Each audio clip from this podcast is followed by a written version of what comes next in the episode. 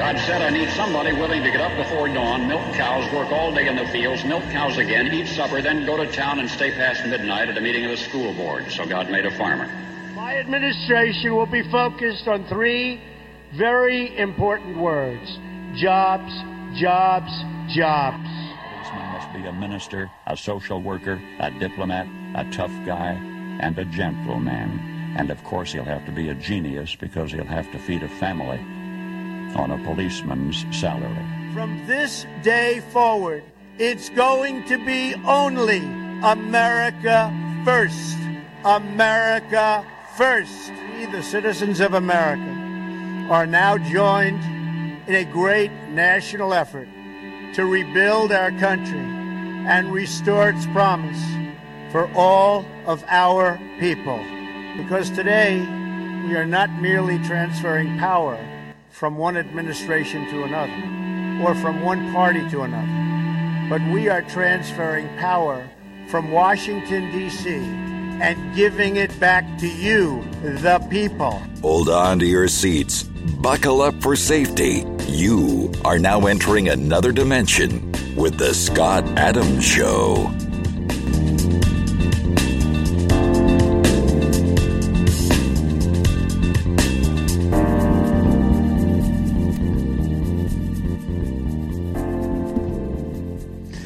And that's right. My name is Scott Adams. You're listening to the Scott Adams Show. I want to thank everybody for tuning in today. And, uh, well, we ha- I hope you had a nice weekend as well.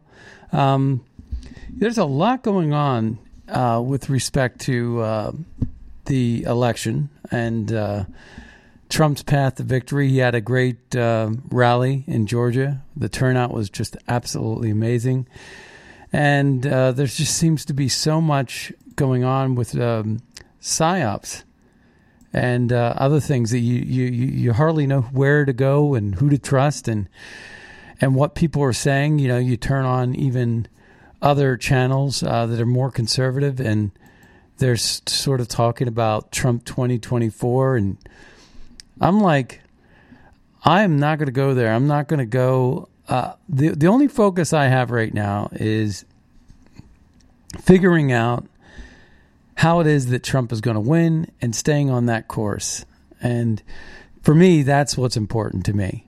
And there's a lot of things we can complain about, and we're going to play a, a lot of clips today. We have uh, some pretty, really good clips. And the reason why I'm playing them is because I believe President Trump wants you to hear them because he posted them on his Twitter feed. And one was with Mark Levin, and the other was with this guy named Benny. And um, and so they're they're pretty interesting clips. So we're going to listen to those today, but we're also going to expand on what Dershowitz has said. We're going to dissect uh, what Shipwreck on Twitter has said related to um, what, uh, well, the safe harbor rule. Alito looking over Pennsylvania. New fraud uh, found in Georgia. So we're going to go through my social media Twitter feed. And by the way, um, you may want to check out, I just posted on Facebook uh, our new YouTube link.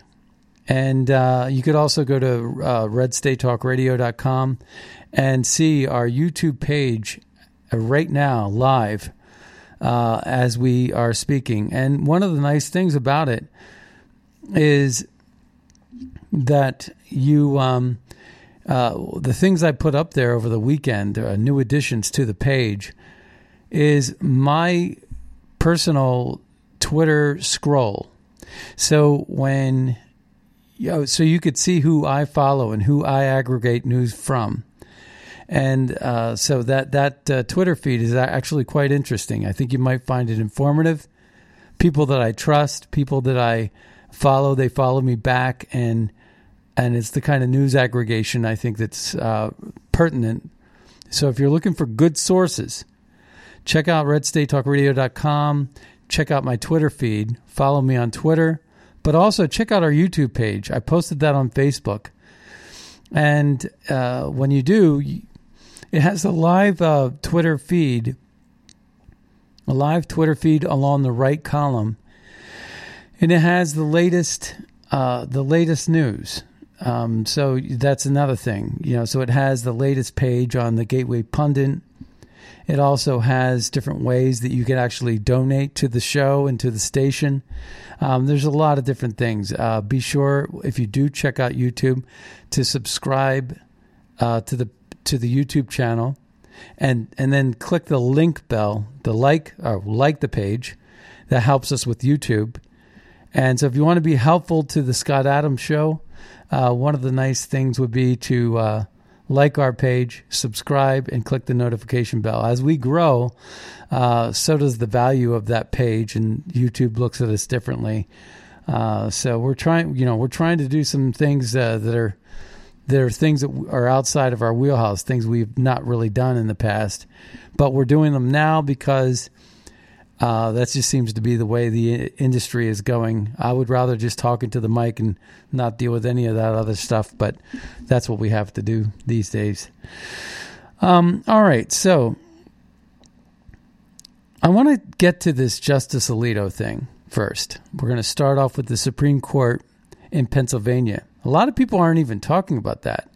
Yes, I mean, uh, our prayers go out to Rudy Giuliani. I have to say, um, you know, he came down and tested positive with COVID, and he did go to the hospital, but as a measure of measure of precaution. But I saw him on Maria Bartiromo, and he looked tired. And I said, "Well, wow, the guy was just in Arizona earlier in the week, last week. Uh, he was in Michigan all day, all night, and he's flying to these places. One day he's in Arizona, the next he's in Michigan, the next day he's in." Georgia. And I'm thinking to myself, here he is in, in and out of airports, getting on and off planes. And he's, you know, getting older, right? And he looked fatigued. He looked tired. And this was a Sunday morning interview. I, I think that maybe Maria had uh, pre recorded that by a day, but it was current information that he was giving. And his eyes looked like he had tear he was tearing up. Like his eyes looked water water watery. But it wasn't tears, it was a it was a cold. And I said to myself and I was uh I always watch Maria Bartiromo on the on the treadmill on on the elliptical machine. And I do this a little thing I do on the weekends. And um and I noticed it right away immediately. And then you come to find out that same day, the news is reported that he has COVID. And he's now in the hospital. And we're going to pray for him. And he is one of the great warriors and American patriots, Rudy Giuliani. So, um, you know, he was talking about Georgia and all the fraud there. And he was talking about, you know, as Georgia's dominoes fall, that's going to translate over to Michigan and Maricopa County in Arizona, which there's news in every one of these places, anomalies. And what they're doing is they're going through the legislation, the legislatures.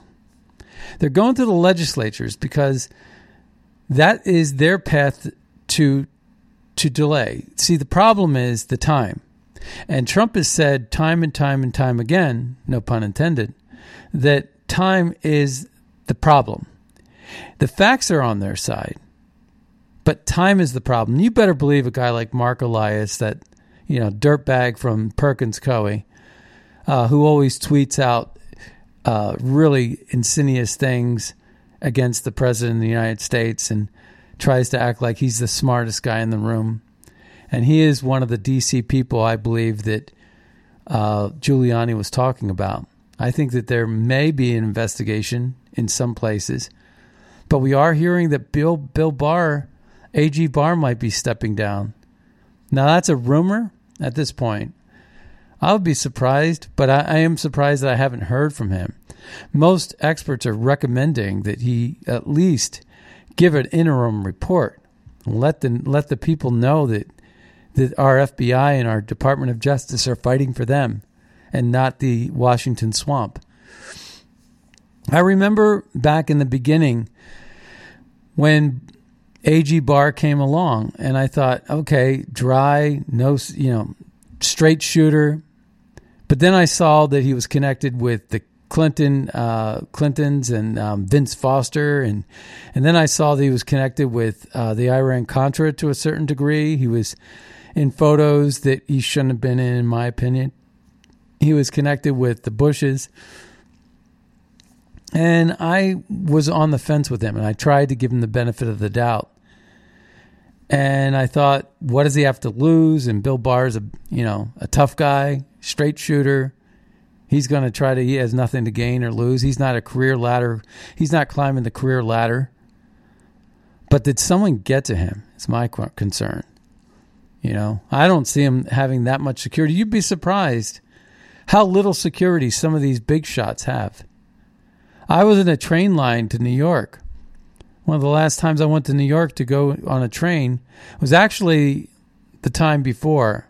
I was going actually going to Philadelphia, but uh, take the same train to Philly as I do New York. And one of the things was I was going. Jerry Nadler was walking by himself carrying his Zabar bag from the Upper West Side, you know, and this was the day that uh, Amy Coney Barrett was going to be, or the day before she was going to be in the Rose Garden for the nomination. That's where the Rose Garden massacre and everybody got sick from COVID. You just wonder if that was a, an attack, you know, a spray can of COVID going around the White House. Everybody at the White House got it. But again, the sinister plots from the Democrats. If that that one is true, that's a speculative conspiracy. But even if it was true, it bounced back in their faces because nobody got really that sick from the COVID. So you got 50 people getting COVID and 50 people barely getting a hiccup or a sneeze or a sniffle. And you got to say, is this what we're really closing the world down for?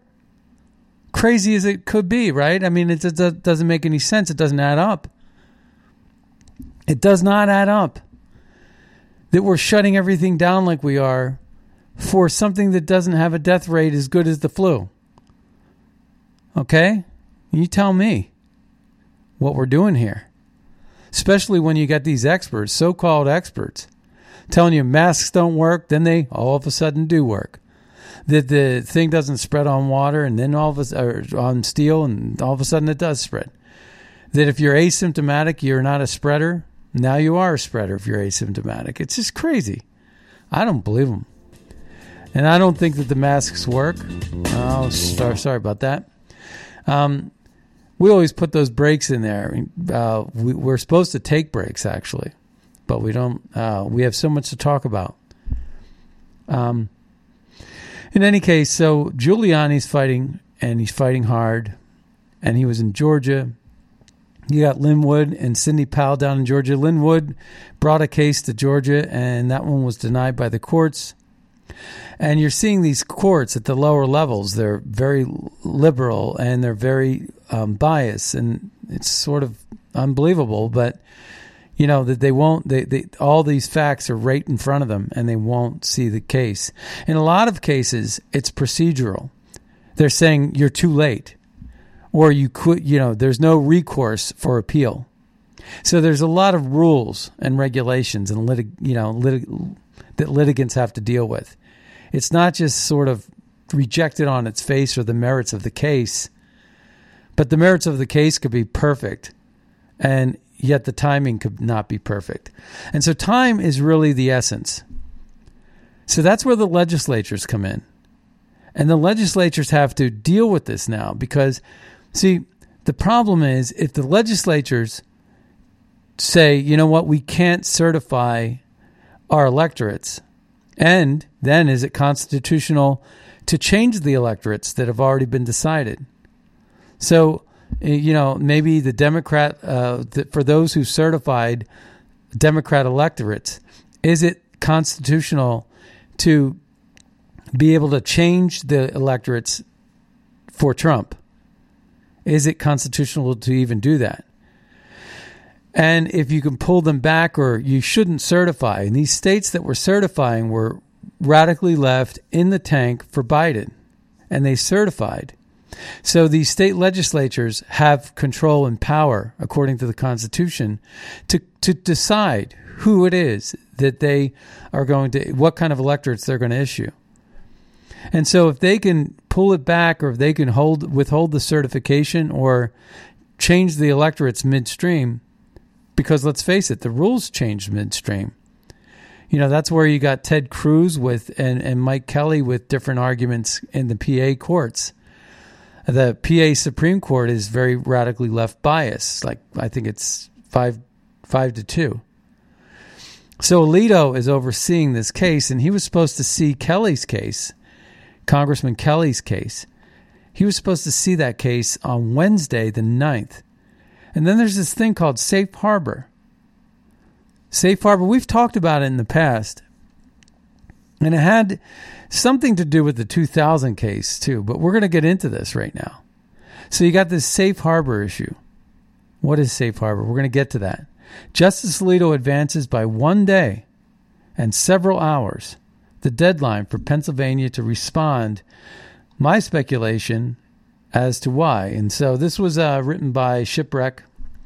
And uh, I want to get into it because he, he has a good handle on this stuff. So I've written twice through thus far on the settling of Justice Alito of a deadline for the Pennsylvania state defendants to file their response to the emergency application for injunctive relief filed by GOP Congressman Mike Kelly and other plaintiffs. The plaintiffs are seeking Supreme Court review of the dismissal of their complaint by the Penn, Pennsylvania Supreme Court seeking it to declare all no excuse mailed in ballots to for the November 3rd election to be invalid. Now, Ted Cruz is bringing forth a similar case, actually. Or it was Ted Cruz's case. Uh, actually, Ted Cruz. Ted Ted Cruz was push advocating for this case and selling it and arguing the case, but it was actually Mike Kelly's case. That's right. So these um, no excuse mail-in ballots, they're going to deem them, try to invalidate them. Now, Alito also made a lot of different arguments that said if you're going to do this, do it, segregate them, don't throw out your um, declaration signature ballot. And, you know, that's the one of the biggest problems in every battleground state, probably every state. But I mean, let's just say the ones that are being litigated right now, the biggest contest is when they do these recounts and audits like they're trying to do in Georgia, where you got Governor Kemp basically blowing wind because he knows that it, the decision's up to Raffensperger and Gabriel Sterling uh, about the uh, audit and the signature verification. The reason why they don't want to do signature verification is they lose when that happens. And even though Gabriel Sterling in Georgia said something to the effect, um, "Oh, I voted for Trump. I'm a Trump. I support Trump, but you know he lost this time." That's what he said on one of the other channels. Turned to find out that I found out over the weekend he wrote all kinds of hateful things in tweets in 2016. So he lied. He's a liar. This Gabriel Sterling guy, this so-called Republican, down in. Uh, turns out that they were getting kickbacks from Dominion to give them contracts and get all kinds of gravy and uh, grease palms. And uh, that's Gabriel Sterling.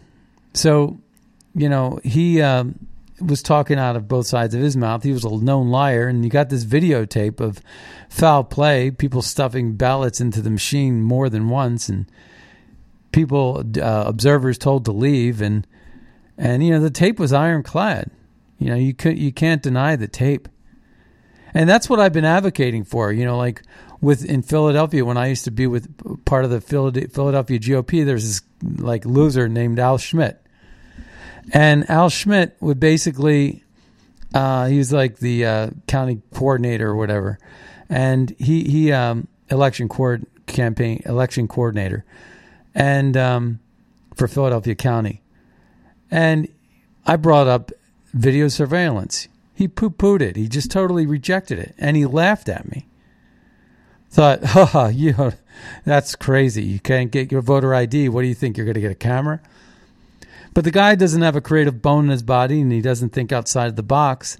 You could actually have a nonprofit organization with a body cam on their on their chest and just stand outside of a poll and count the people that walk in and count the people that walk out. And if that number jives, then if they come up with 10,000 extra ballots out of that precinct, you're going to say, well, 10,000 people didn't walk in there. Right? Just do a head count. No identification required. It's still better than nothing. I still think that in the PA Convention Center, they have cameras, just like in Georgia. And you can zoom in on these things and see that there's no signature on that declaration ballot or there's no declaration envelope. There's no, it's just a ballot. And that's the other problem is you're getting like 10,000 extra ballots with no envelopes that never had envelopes. They're pristine, not even folded, as if they never were mailed out in the first place. How could they get mailed back? And so there's all kinds of different problems. And if the courts would just hear the evidence, but they won't. So Giuliani and Jenna Ellis would go from Arizona to Michigan to Georgia and sell their goods to the legislatures because they ran, they were running out of time, and that's part of what the courts were doing. They're as corrupt as that Emmett Sullivan court, court that tried to go after Flynn. And they're even still trying to go after Flynn, even after Flynn's pardon. Believe it or not, they're that corrupt. The swamp is deep. The corruption is wide and and un- unbelievably bad. You wonder, we've been living in a banana republic for longer than we ever thought because the Democrats have ruined Washington. But you know, there's a lot of Republicans that have too. The one good thing about Donald Trump is that he was never bought and sold, and he doesn't sell out America. And he did. He he uh, was trying to, to to restore the power to the people, because he understands that what makes America beautiful and what makes America great and what makes America work is when it works the way it was designed to work. It was a beautiful idea, but somehow people who are power hungry or drunk on power don't see it that way. So you have this thing with the legislatures, and if the legislatures can change the change the dynamics and pull back their certifications and reallocate the dele- uh, delegation for the electorates, then the Democrats are going to have to be on their heels, and they're going to have to um, then bring the case to the Supreme Court.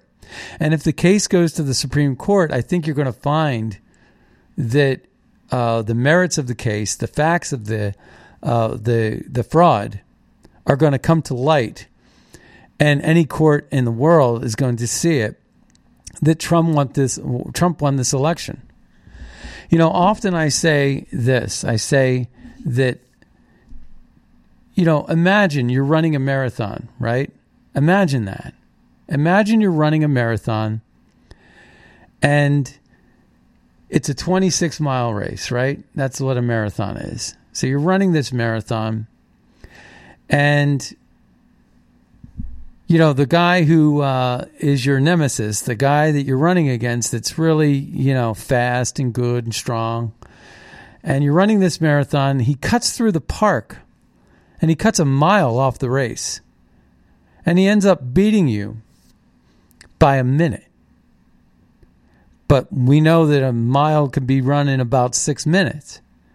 So next thing you know, I'm a minute behind, and I'm like, how did he get ahead of me? I didn't even see him pass me. Right? But next thing you know, this guy gets the win. But it's only two weeks later that there's a camera in the park. And two weeks later, we, you know, but it's past the certification deadline. Did the guy actually win? No, he didn't win. He cheated. He cut a mile. He ran 25. He didn't even run the whole marathon. So therefore, he didn't even finish. He should just get this disqualified. I mean, did Joe Biden even run the race? No. He sat in his basement. They took all the Democrat DNC money and put it into voter fraud. They didn't put it into setting up stages and and speaker systems and uh, sound checks and and and uh, you know setting up rallies that are very expensive to produce. They didn't do that. They didn't cater to the people. They didn't shake hands and reach out. No, they blame COVID for all this crap. And we know that COVID is a bunch of BS. It's an election infection. It's uh it's a, a pandemic. It's a scamdemic. And shame on China for putting out, allowing one way or the other, by hook or by crook, by either they were stupid or they were willfully uh, aggressive in attacking our country and trying to meddle in our elections and steal our intellectual property. Whatever it is, China dropped the ball. China sucks. China sucks. And Americans aren't talking about China in the right light. They put us and the world through this. And everybody's talking about how the leaders of these worlds that are being attacked by COVID are, are, are, are performing. Is this the Trump infection? Is this is Trump's fault? No, it's China's fault. Let's put it in perspective, mainstream media. It's not Trump's fault. This isn't a Trump virus. This is a China attack on our country. And in, in a very inhumane way. And they either negligently allowed it to go out or they willfully put it out there. I did know, I do know that the first case was in December 2019, at least, at, at the very least. So this the virus has been around the block and back. So I don't know. But we're dealing with it, and this election is part of it. This election is just another phase of the COVID virus because of the mail in ballots and the no excuse mail. But you know, to Pennsylvania's uh, tr- situation, they actually did this in October 2019. And you got to wonder what the Republican legislatures and the GOP legislation in Pennsylvania, who controls the legislative chambers, what were they thinking? What were they thinking? So, it says here, early Sunday morning, the Supreme Court docket for this case was updated, and the deadline for the response from the state defendants was moved up to 9 a.m. on December 8th. That's to, that's Tuesday, 9 a.m. No explanation was provided. Um, and it says December 8th is a noteworthy date, as that is six days prior to the meeting of the Electoral College. Six days. A statute passed by Congress states that if a state has resolved all disputes over its elections, certifies the results, and names electors on or before that day, that determination shall be conclusive and shall govern in the counting of the electoral votes as provided in the Constitution as a there as a hereinafter regulated as and as hereinafter regulated so far as the ascertainment of the electors appointed by such state is concerned. Title 3 USC Section 5. What can be made of the fact that Justice Alito now wants the state defendant's response into the court with a full day remaining for the court to take action? So, what, what could be made of that? On the one hand, it could be rationalized that Justice Alito and likely other members of the court want the views of both parties to be reflected in the record before it takes action, whatever the action may be. Keep in mind that Justice Alito could simply deny the injunction relief on his own without seeking the response of the state defendants. That is an option he seems to have rejected.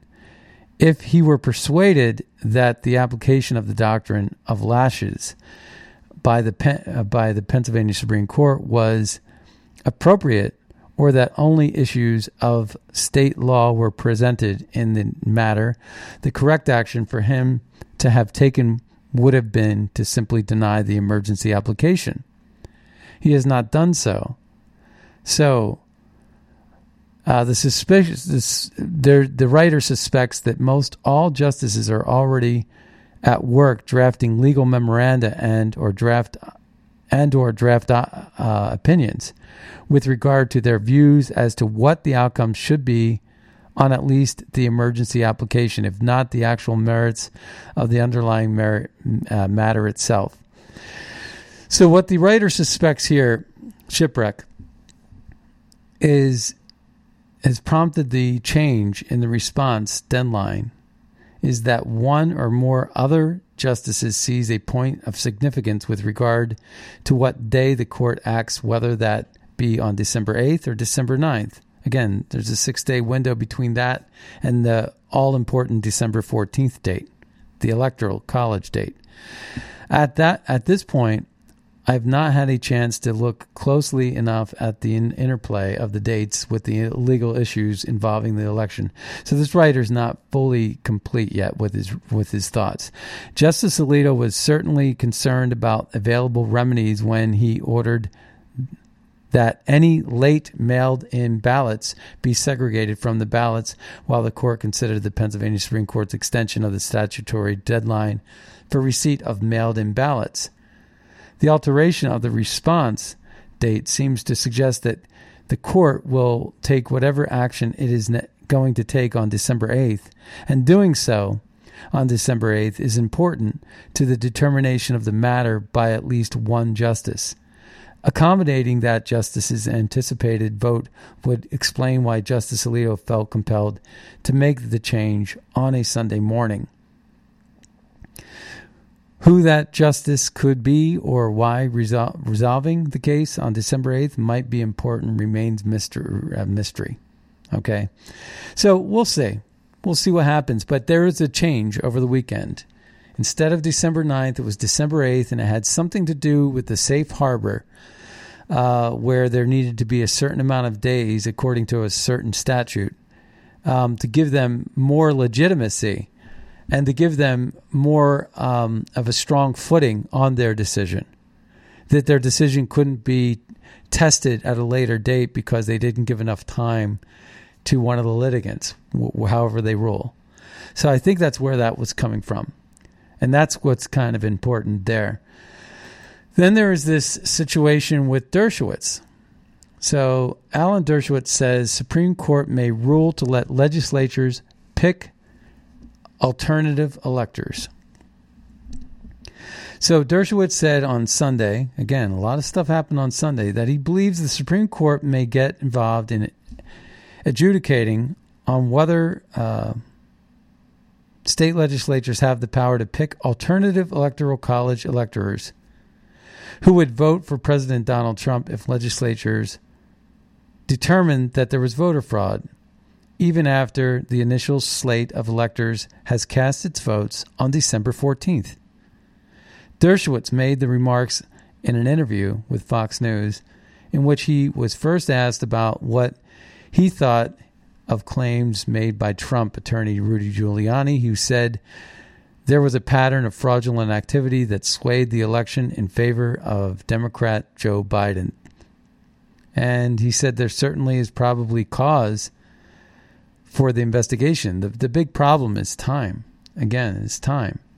And again, like I say, if you're running a marathon and your opponent cuts through the park and cuts a mile off their their marathon and beats you by a minute when you know that the average pace was six minute mile during that 26 miles, um, then what you're going to have is you're going to have a situation where if you lose by a minute, you would have won by five minutes. So they won by a minute, they get the gold. But you were literally won by five minutes, and you get the second place? That doesn't seem right. And you don't find this out until video surveillance cameras in the park, you know, basically expose the, the, the fraud. Two weeks later, but that's two weeks too late. The, the race has already been certified in the books and printed into the record book. How do you reverse that? Right is right, wrong is wrong. And in this case, our country hangs in the balance. It's, it's not a small deal. This is not a running race. This is not a marathon. This is the fight for what is right in America, the sanctity of our republic and our democracy and our Constitution and the will of the people really hangs in the balance whether we, ha- we can have fair elections that we can trust you know, and, and all of that becomes really important. And I say, no way, Jose, do we ever concede? Do we ever put down our arms, you know, until the last, you know, blood is dripped or the sweat is dropped? The last fight is fought. Now, we don't give up. And so I'm not moving on, and I'm not going to be somebody who's going to be talking about Biden's cabinet. There'll be time enough to do that if that should ever, if that sin, if that sin should ever happen, there will be time enough to do that. But right now, my eye is on the prize, and I hope Donald Trump's eye is on the prize too. Incidentally, Warnock and uh, Loeffler had a very good debate last night. I thought she cleaned his clock. Loeffler and Warnock had a debate in Georgia. So that was interesting as well. All right, we're going to take a listen to a couple of clips um, that I want to listen to. We just covered Alito uh, and we covered Dershowitz. And the one thing I would say is the whole going after the um, legislatures is to try to buy time because the timing sequences, when you compare them to the court legislation, court litigation processes, which there's stuff going on in Nevada, Maricopa County, in Michigan. What what happens in Georgia too? If they do do an audit and it exposes a lot of fraud, and the cameras do, they're going to get cameras elsewhere. They're going to get more auditing um, done. I guess in Wisconsin, they got to audit 22 machines. They, if they find something there, it's going to be a game changer. There is a potential right now, and I, I mean, it's honest to goodness, there is a potential for Trump to win in Wisconsin, in Michigan, there because there, there's enough fraud in these places, in Pennsylvania, in Georgia, and in Maricopa County, which would change the outcome of Arizona. And then there's just endless amounts of fraud in Nevada, and that race is so few votes separated. It could very well be that Trump wins this in a landslide, and we should see. We shall see. But you got to do it in a certain way because you're not going to get it done through the courts right now. And it sounds like that's where, you know, everything is in the courts. But you got to almost hit the legislatures. And once they um, move away from the legislatures, once the legislators pull the electoral college and the electorates back, again, if if Biden doesn't get to 270, if he doesn't get the 270, if he loses Pennsylvania and Michigan, or Pennsylvania and Wisconsin, or loses Georgia and Arizona, it doesn't matter. Trump has more paths to victory when you look at this picture. He has 13, Biden has 11. It's close. And their cheating made it close. It would never have even been close. This would have been an epic landslide of epic proportions but somehow their cheating re- gives them that reward. They almost pulled it off. That shouldn't even be. They should be thrown in jail for the kind of fraud that was being done. They should pay the price. They shouldn't be rewarded by almost pulling it off. So even if they lose, there's got to be more to this. We have to punish them. But the idea is is that Trump actually has more opportunity to win than Biden does. so we're going to go ahead and take a listen to um, two clips that Trump wants you to hear because he put them up on his Twitter feed. Every single thing that Trump tweets, by the way, is being censored by Twitter. You just have to go around and click extra clicks and buttons.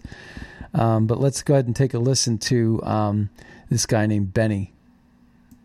Here is what the election map looked like at midnight on November 4th.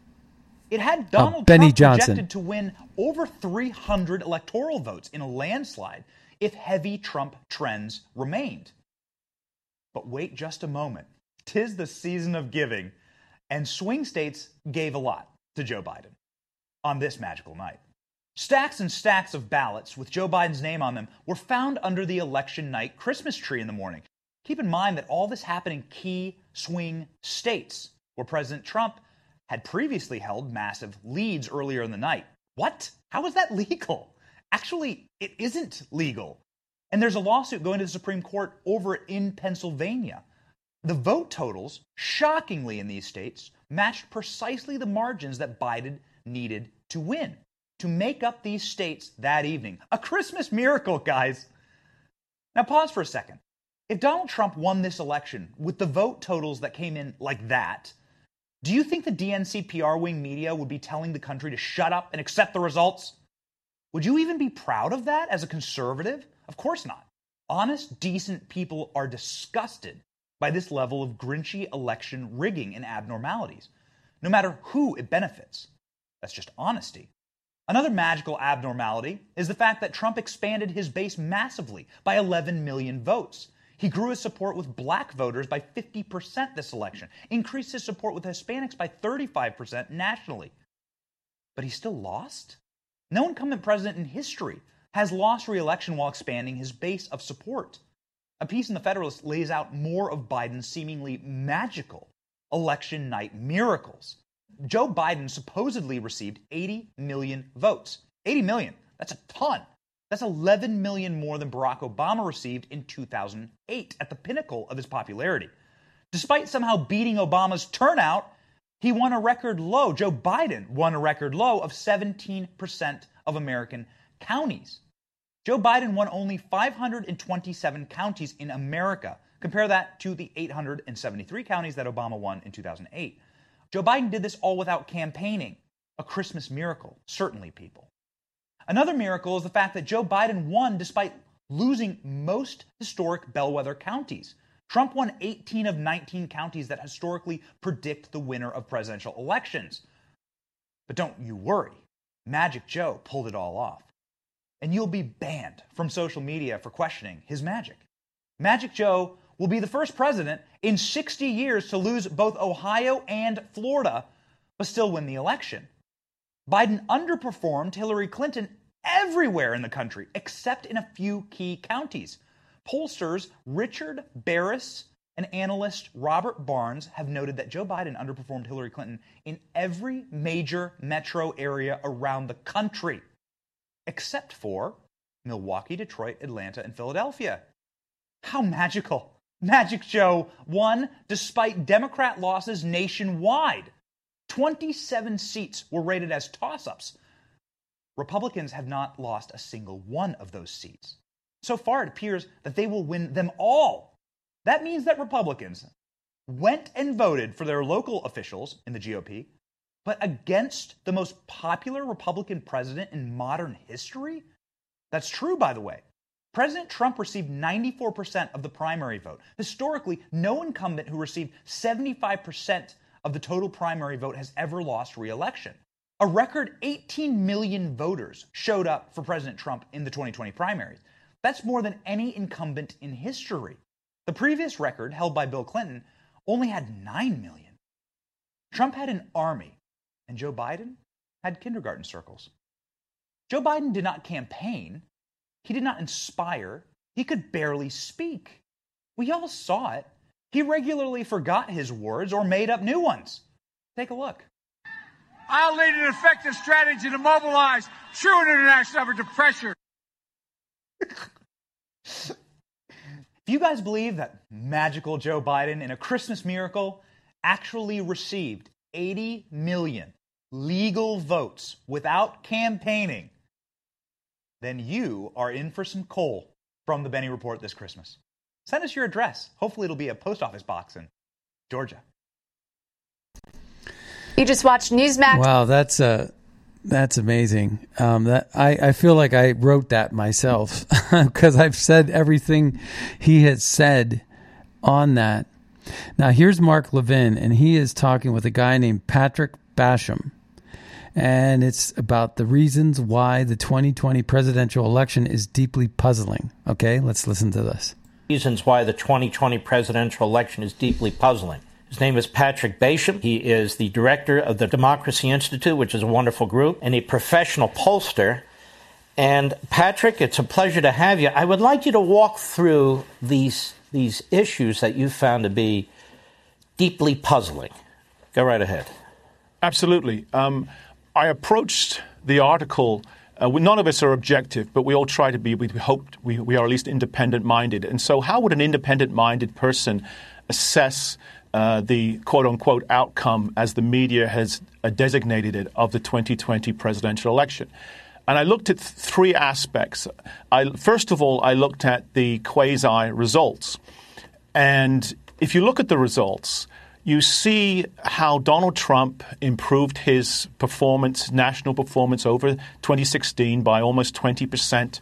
Uh, no incumbent has, uh, president has ever lost a re-election bid if he's increased his votes. Obama went down by three and a half million votes between 20, 2008 and 2012, but still won comfortably. Um, if you look at those results, you see that Donald Trump did uh, very well even better than four years earlier with the white working class. Uh, he held his own with women and suburban voters against all of most of the polling expectations. He did very well with Catholics. He improved his vote amongst Jewish voters. He had the best minority performance for a Republican since Richard Nixon in 1960. Uh, doing so well with African Americans and importantly with Hispanics. So I sort of suggest this thought experiment. I think if you one took 100 uh, well informed about the American political scene. 100 observers who were sequestered for the uh, for the actual election night and since, and you gave them the vote breakdown by demographic group, and you saw where Biden and Trump did well or did poorly. You laid out all those numbers, but you omitted the one fact, or shall I say, the one assertion that Biden had won the national popular vote in there and, and consequently in the respective swing states was going to be the next president. And you gave them all the demographic data, all the exit poll data, and you asked them, so who do you think won the election? My suggestion to your viewers is that 99 at least out of those 100 independent, well informed observers would say, well, obviously Trump, right? So we, we know from the vote itself uh, or the, the alleged vote, the alleged result, that it is something very strange has happened because the numbers just don't add up. They don't measure up to our polling that was conducted right up to the election and the likes of uh, Richard Baris or the Trafalgar Group, the polls that were uh, the most accurate by some distance, everything suddenly went very strange in the middle of the night. Now, that could happen. It's just very, very unusual. And if this was an exceptional election, as some people assert, and that's why the numbers seem strange, then you would ex- expect it to be have a uniformity to that exceptionalism. So Joe Biden uh, would have increased his support, not just in key precincts, in key cities, in key swing states, and nowhere else, but he would have had a sort of uniform victory. He was the challenger. He has apparently, allegedly, received more votes than any candidate for president in American history. And yet, he has done very, very poorly in most of the country, except where it absolutely mattered.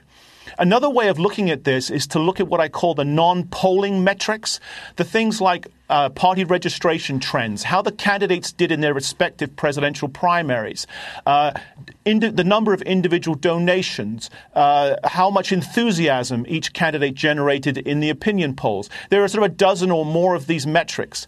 Now, these metrics have a 100% accuracy rate in terms of predicting the winner of the presidential election. Some of them are more recent, like Google searches. Others, obviously, like registration trends, are, are, have far more history behind them. In 2016, they all indicated strongly that Donald Trump would win against most of the public polling. That was again the case in 2020. So if we are to accept that Biden won against the trend of all these non polling metrics. It not only means that one of these metrics was inaccurate this time for the first time ever, it means that each one of these metrics was wrong for the first time and at the same time as all of the others. It is not statistically impossible, but it's statistically implausible. Another way of looking at what happened is to look at how the vote was the vote ballots were accumulated and how they were tabulated and counted on election night and obviously since then in fact in places like California they are still counting. And what you see there is a, a ridiculous bizarre number of anomalies uh, some of them are statistical, some of them are, are, procedural. You have, for example, a historically low ballot rejection rate for absentee and mail in ballots. Uh, rejection rates, which in the primaries earlier this year were well into the double digits and which historically have often been very, very high. In these key swing states, or at least in the key swing counties, we're seeing rejection rates of less than 1%, often very close to, to zero. Now, given the increase in absentee balloting and the lack of experience that most of the new ballot new voters and those doing the counting would have with those ballots it is implausible to put it politely that that figure would be as low as it was. So there and then i would add uh, that there was a there was a a lot of um, th- there was a lot of ballots that were unaccounted for. Uh, I would add that too to the, to what the Patrick Berman just said uh, on the Mark Levin show uh, that Donald Trump retweeted this morning. Uh, so he Donald Trump's response to that was so true. No way we lost this election. And uh, Donald Trump also uh, basically said a must watch. Hope the lawyers are all taking notes. All facts do not flag the, uh, this on Twitter. And of course, they did flag it on Twitter. Um, but it's pretty amazing stuff. Um, and, you know, there's a lot of people tweeting a lot of good stuff as well. And uh, like Ivan uh, Pentchoukov says, chief investigator uh, in the office of the Georgia Secretary of State debunks the official claim that a burst pipe d- d- delayed vote counting in Fulton County. A urinal overflowed and vote counting was not affected. And they have that on camera where they were doing the votes. And it happened at a time that was outside of the counting time. And they quickly resolved the issue. Yet they, they blame that. They use that as a lie, as a ruse to say that's why we asked everybody to leave. Well, it wasn't even the same time frame. So, you know, when you read this, it says did not affect the counting of votes. And that's the official investigation. So there were more lies there, right? Um and and just so much more, you know. So what we have to do is stick to our guns. We can't be, you know, pushed around by our peers and liberals. And I would recommend, you know, not not polluting your mind with the gaslighting that goes on with the mainstream media. I just think that's just a bridge too far. Um, there's a one more thing I want to read before we uh, actually uh, run out of time today, and it's a Charlie Kirk tweet. It says in Georgia alone, Sworn testimony alleges this 2,056 sworn testimony, 2,056 felons illegally voted. Okay? 2,056 illegal uh, felons or felons voted illegally. 66,000 under 18 voted.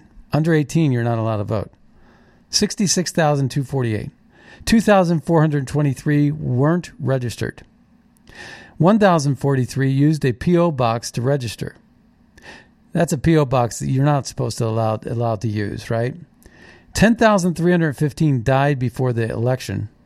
395 voted in two states, 15,700 moved out of Georgia, and 40,279 changed county and didn't re register to vote. Okay? So 40,279 changed counties and didn't re-register to vote. These are all demonstrably provable, easily to easy to prove. You know, and there's just so many anomalies. You could take that to Maricopa County where it says agents raid home in Maricopa County in voter data theft investigation, confiscate eight hard drives, three computers, and a bag of USB sticks right? And then you got this guy in Georgia named Ralph Jones Sr. was outed by loudmouth Gabriel Sterling, son Ralph jo- Jones Jr. is the official spokesman for Democrat U.S. Senate candidate Warnock, linked to Stacey Abrams, right? So they're being investigated for fraud. It's it's all over the place. the The question is time. Do we have the time to get this together? And what will buy us time are the state legislatures if they do the right thing. This will all be settled. It should all be settled if the legislatures do the right thing. And I think that the Trump team is on the right path right now. the best path that they have to victory. And uh, let's just hope and pray that they get it. All right. Well, you've been listening to the Scott Adams Show, and uh, that's it. Uh, that's it. That's the end of our show for now. And I'll see you next time on the radio. Be sure to check out our podcasts over at scottadamshow.com and check out our YouTube page. All right. Where I stand, the mound's getting steeper. They grab a shovel, dig the hole a little deeper, just to bury my kids right up to there.